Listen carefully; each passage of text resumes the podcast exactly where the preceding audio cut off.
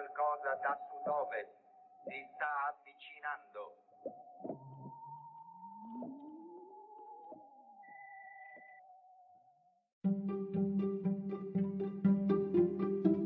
Benvenuto su Stramp, stagione 2, episodio 2.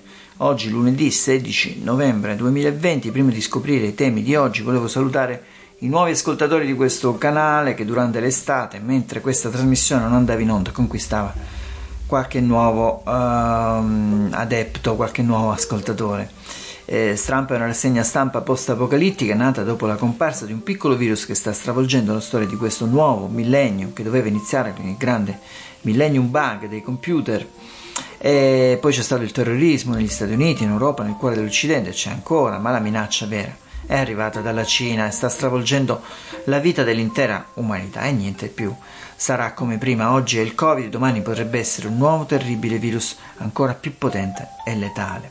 La scienza può fare molto per noi e la notizia proprio negli ultimi giorni che la casa farmaceutica Pfizer sta per concludere il test di quello che presum- presumibilmente sarà il primo vaccino in commercio, ma la scienza da sola non potrà salvarci se prima non salviamo noi da noi stessi e cambiamo radicalmente i nostri stili di vita. Ma questo è un argomento così vasto che non possiamo certo risolvere nello spazio di una piccola trasmissione come questa. Se vi piace però questo format, se vi piace questa puntata, se vi piace Vincent Russo che sta parlando in questo momento, iscrivetevi al canale su Apple, Spotify, Google, da qualsiasi altra piattaforma lo stiate ascoltando, così da non perdervi nessun altro episodio. Per ultimo, non meno importante, potete contribuire attivamente a questa trasmissione. Trovate nella descrizione la possibilità di inviare un messaggio audio che vi riservo che mi riservo di trasmettere se lo riterrò interessante durante la mia trasmissione.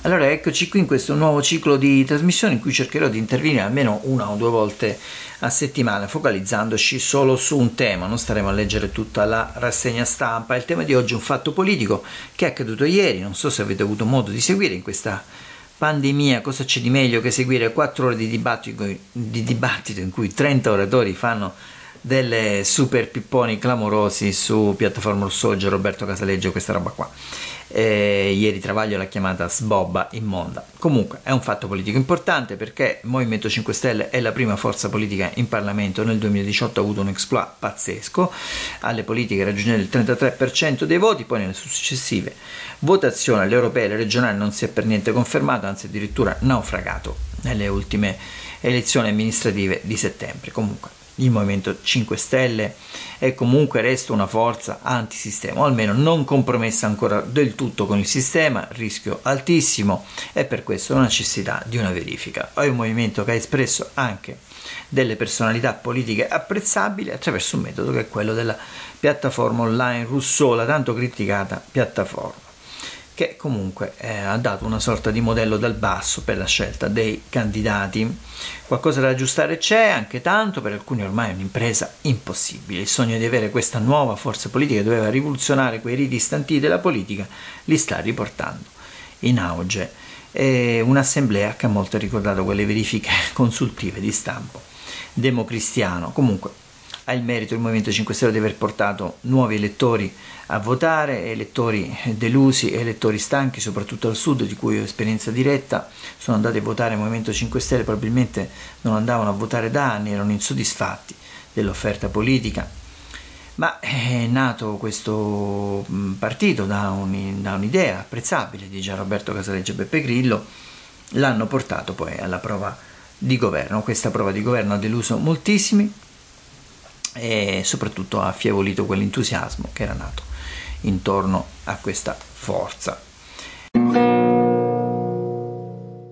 Un sintomo che le cose non vadano proprio bene è l'enorme fuga dei parlamentari del gruppo 5 Stelle. Nella scorsa legislatura, pensate, un grillino su quattro abbandonò il proprio gruppo. In questa legislatura siamo già a 50 fuoriusciti e un grillino su sette ha abbandonato il proprio partito. Su perché accade questo è molto complesso ragionare, adesso su due piedi in due parole, ma principalmente credo che il sistema elettorale e la selezione con cui vengono scelti i candidati eh, sia uno di questi effetti. Eh, ne ho scritto in un uh, mio post online che trovate sul fattoquotidiano.it, stati generali 10 regole per capire cosa accade? Mm, una delle crisi sicuramente che ha mandato in tilt i 5 Stelle sono la selezione della propria classe politica dirigente. Andiamo a vedere cosa è accaduto ieri, passando in rassegna tutti e 30 i candidati con i relativi voti. Come si fa per le primarie americane, eh, per i dibattiti che abbiamo visto a luglio negli Stati Uniti tra Kamala Harris, Biden, Bernie Sanders? Pensate, erano 11-12 candidati. Poi a marzo Biden la spunta su Bernie Sanders, che fino ad allora era tra i favoriti, anche personalmente il mio favorito. Tre favoriti, naturalmente in questa forma, al di là del dibattito oratorio, dei 30 partecipanti si risolverà forse in un primo passaggio con la creazione di un collegio di una eh, di 5 di un collegio ristretto di 5-7 persone, però mi è perso di capire che comunque tra Mm, quest- dopo questa sorta di transizione, dopo aver modificato lo statuto, ci sia la nascita poi ehm, le- di una leadership chiara, credo secondo me necessaria, come mm, quella di l'elezione di un leader che sia una voce sola e una linea sola e ci metta un po' la faccia come faceva un po' Beppe Grillo eh, agli inizi. Beppe Grillo, eh, che speravo in, una, in una, speravo in una sua partecipazione ieri, ma ahimè non c'è stato, forse per fare il paio con l'assenza di eh, Casaleggio, il figlio dell'altro fondatore, dell'altra anima dei 5 Stelle, un po' in polemica. Ma vediamo adesso in rassegna i 30 oratori cosa hanno detto.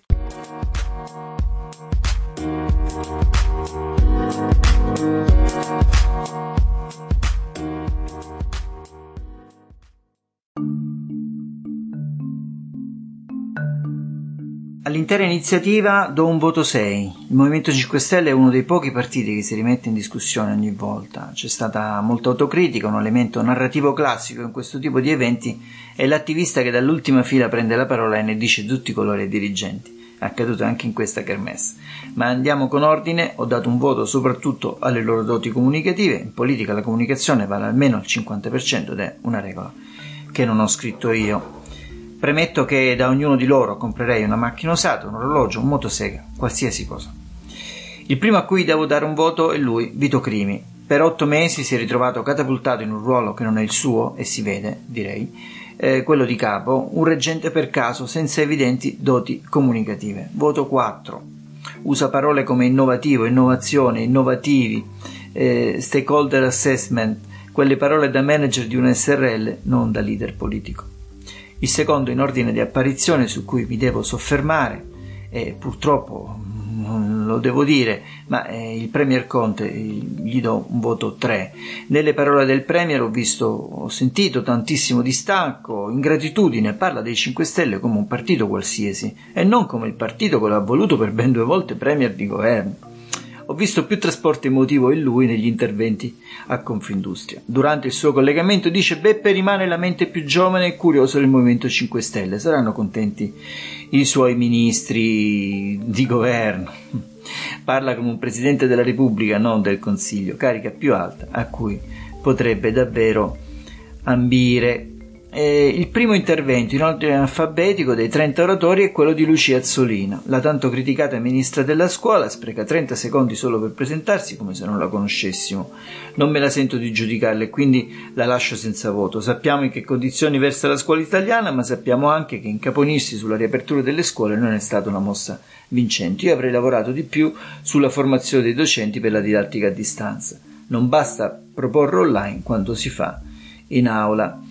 Bernini dice di sé che si è battuto per la legalizzazione della canapa, ringrazia gli animalisti che lo hanno votato e vuole far sentire la loro voce. Intervento apprezzabile, ma sappiamo tutti che non si vincono le elezioni con questi temi. Voto 5. La salute degli animali è importante sia per chi ci vive insieme, ma anche per chi se ne nutre.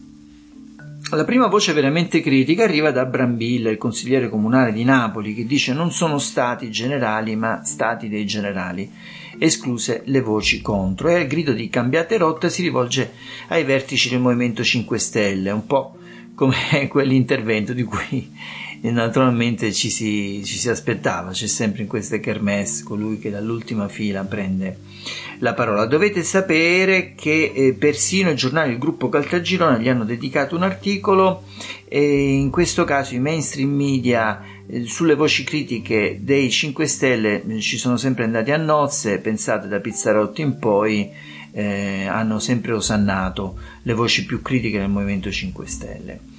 Eh, Buffagni con i suoi capelli può dire davvero tutto, come del resto già fa nei suoi memorabili collegamenti al TG1. Apprezzabile il suo intervento su nomine e meriti, ma voto zero sull'inconsistente richiamo a giovani e donne. Voto 5, governista.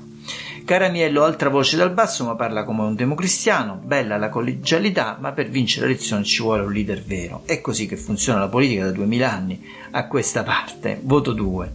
Corrado parte in anticipo e nei suoi 5 minuti recita il solito mantra, anche se da Lucca ricorda tantissimo Gian Roberto Casaleggio, voto 6 integralista. Di Battista, finalmente di Iba, intervento arrabbiato, ma nemmeno poi così tanto, non vede l'ora di rimettersi in prima linea, ma detta le sue condizioni, la prima naturalmente è il ritiro, la concessione dei Benetton, voto 7, io credo che per tornare a vincere la sua energia eh, è ancora vitale per il Movimento 5 Stelle. Ironia della sorte, Di Maio, l'antagonista numero uno, parla dopo il suo amico rivale, rivendica totalmente i risultati del governo, almeno a parole, su nomine pubbliche, doppio mandato e revoca ai Benetton sembrano pensarla allo stesso modo. Di Stefano cita il Buddha, da un fan di Putin è la prima cosa che uno ti aspetti, voto 2.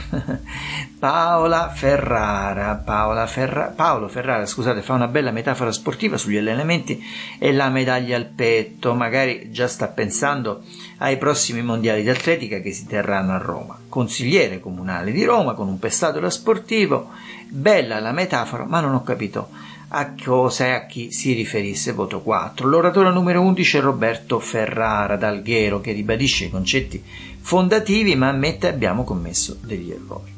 Roberto Fico se la prende con quegli ipocriti del ritorno alle origini, le strategie a chiappa like, con un leader come lui il Movimento 5 Stelle sarebbe davvero destinato a diventare una corrente del Partito Democratico, anzi peggio, un rigagnolo di articolo 1, voto 0 spaccato. Floridia si iscrive con il suo intervento ai dialoganti senza voto. Eh, Luigi Carlo parla di una comunità di 11 milioni di persone, ma per il tempo si è fermata al 2018. Invita ad uscire dal movimento gli urlatori. Voto 2. Gianotti da Torino svela qualche dettaglio in più dell'organo collegiale che guiderà il Movimento 5 Stelle e si dice contrario ai finanziamenti pubblici. Giulia Grillo, quasi commossa, ricorda già Roberto Casaleggio gli esordi al governo. Voto 4. Dino Giarrusso fa un intervento senza fare nomi. Si appella a tutto il Movimento 5 Stelle, di cui sottolinea la chiave antisistema. Gli avrei dato un voto 7, ma ieri sera è stato citato da Report. Speriamo non faccia la fine di Tonino Di Pietro, quello dei finanziamenti, potrebbe aprire un altro pericoloso fronte per il Movimento 5 Stelle. Perché rinunciare ai legittimi finanziamenti pubblici e poi fare campagna elettorale e accettare soldi da, eh, dagli imprenditori? Gubitosa si perde in ringraziamenti, si schiera con i, i, governisti e addita il troppo senso di responsabilità. Ragionamento contorto, voto 2. Iovino ringrazia Casaleggio, Grillo e gli iscritti a Lussò che lo hanno portato in Parlamento a 26 anni. A 27 anni, ci mancherebbe aggiungere io la ricchia dalla Puglia, un'altra voce critica su organizzazione vertici, ribadisce il no ai finanziamenti pubblici non sono ancora noti i voti ricevuti, ma sicuramente sono da sommare a quelli della mozione di Battista. Elena Mazzoni ha imparato a memoria il suo intervento, ribadisce il mantenimento del limite del doppio mandato, crescenzo mutuo tra un tribuno e un tributario, il numero 23 a parlare tra gli oratori. Credo abbia avuto un collegamento 56k, voto sgranato. Senatore Presutto parla di rivoluzione culturale che però a me e a molti altri non risulta ci sia stata nessuna rivoluzione per giunta culturale. Quartini sgranato con un audio pessimo, poi ci mette del suo e parla latino. Mi ricorda il Melandri di Amici miei. Dalla Toscana con furore sono quei personaggi che tengono in vita il legame del Movimento 5 Stelle con i territori e la piattaforma Rousseau. Voto 6. Paolo Taverno senza voto, con gli occhialoni, con i capelli raccolti senza centro romano. Non mi piace più. Angelo Tofalo Angelo Tofalo, parlamentare al suo secondo mandato, dice di sé che va poco in tv ed è orgoglioso di aver restituito 260.000 euro del suo stipendio e felice di passare il testimone a qualcun altro. Uh, io non mi vanterei troppo di andare in, in, tv, purtroppo in Italia buona parte del consenso passa ancora di lì, altro che Rousseau e Rete.